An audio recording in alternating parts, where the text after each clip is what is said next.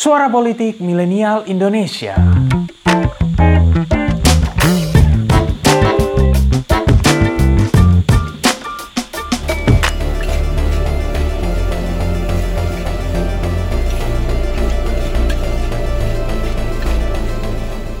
Wih, mantap sih kalau malam-malam makan nasi goreng. Tapi dipikir-pikir, nasi goreng mana ya yang nggak enak? Kayaknya hampir semua nasi goreng pasti enak deh. Well, kelezatan nasi goreng tidak hanya dinikmati kita orang Indonesia saja, tapi juga mancanegara loh.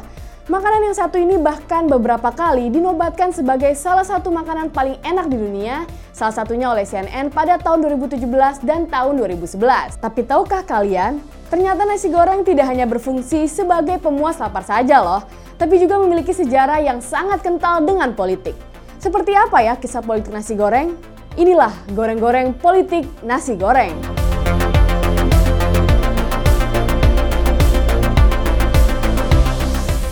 Mungkin kalian pernah berpikir, dari mana ya asalnya nasi goreng? Well, Gloria Bay Miller dalam bukunya The Thousand Recipe Chinese Cookbook menyebutkan bahwa nasi goreng diduga pertama kali diciptakan di Tiongkok kurang lebih 4000 tahun yang lalu. Tapi nasi goreng baru mulai populer ketika masa dinasti Sui yang berlangsung dari tahun 581 sampai 618 Masehi.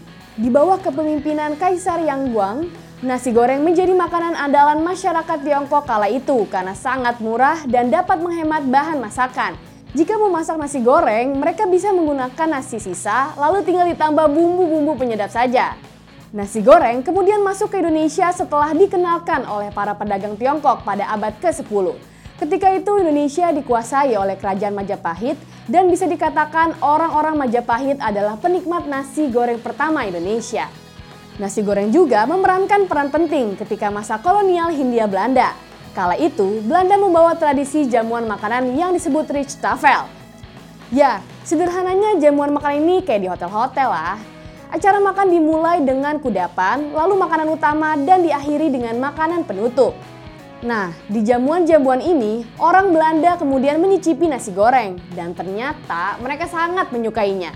Bahkan nih, ada kabar juga kalau nasi goreng menjadi makanan yang wajib ada di Richtafel.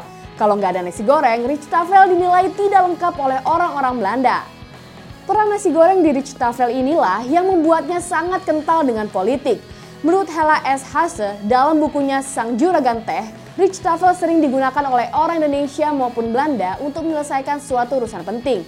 Dengan mengajak makan, kesepakatan dapat lebih mudah tercapai. Selepas masa kolonial Hindia Belanda, nasi goreng tetap memiliki peran politik. Ketika malam sebelum proklamasi kemerdekaan, Presiden pertama Indonesia, Soekarno beserta para perumus naskah proklamasi menyantap nasi goreng sebagai makanan sahur di rumah Laksamana Maeda. Soekarno memang dikenal sebagai penggemar nasi goreng. Lalu ada juga cerita tentang mantan dubes AS untuk Indonesia periode 1958 sampai 1965, Howard Palfrey Jones, yang menyebut dirinya pernah dijamu Soekarno makan nasi goreng. Di memoarnya yang berjudul Indonesia, The Possible Dream, Jones mengatakan nasi goreng yang dimasak istri Soekarno merupakan makanan yang paling enak di dunia. Tidak hanya sering digunakan untuk menjamu tamu asing, Soekarno juga diketahui menggunakan nasi goreng untuk berunding dengan pendemo. Menurut kesaksian Sekjen PDIP Hasto Kristianto, Megawati pernah disuruh Soekarno memasak nasi goreng untuk menjamu para pendemo agar perundingan bisa berjalan lancar. Sejak itu, cerita tentang nasi goreng buatan Megawati semakin melegenda. Pada tahun 2019, Mega pernah menjamu Prabowo Subianto memakan nasi goreng.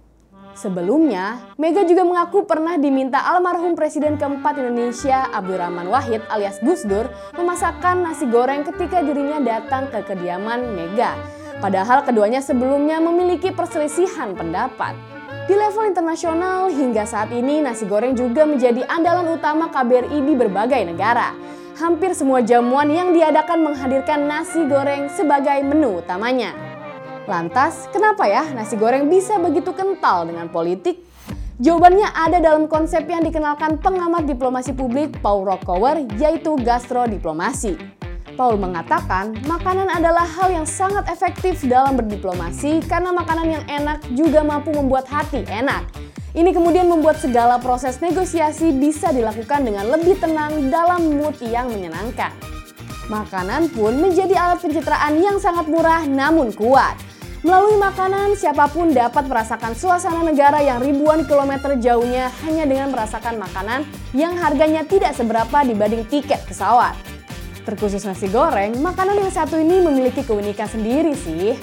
Karena cara masaknya sangat sederhana dan tidak membutuhkan bahan-bahan yang rumit. Nasi goreng telah menjadi comfort food bagi masyarakat biasa maupun kaum elit dan politisi. So, lain kali kamu ingin ngajak seseorang untuk berunding, maka ajaklah dia makan dan pastikan nasi goreng jadi salah satu menu utamanya. Nah, lalu bagaimana menurut kalian? Kira-kira ada gak nih makanan tradisional Indonesia lain yang juga memiliki nilai politik? Terima kasih telah mendengarkan episode kali ini. Nantikan episode-episode selanjutnya dan jangan lupa untuk kunjungi pinterpolitik.com untuk dapatkan informasi seputar fenomena politik di Indonesia. See you next time and bye bye.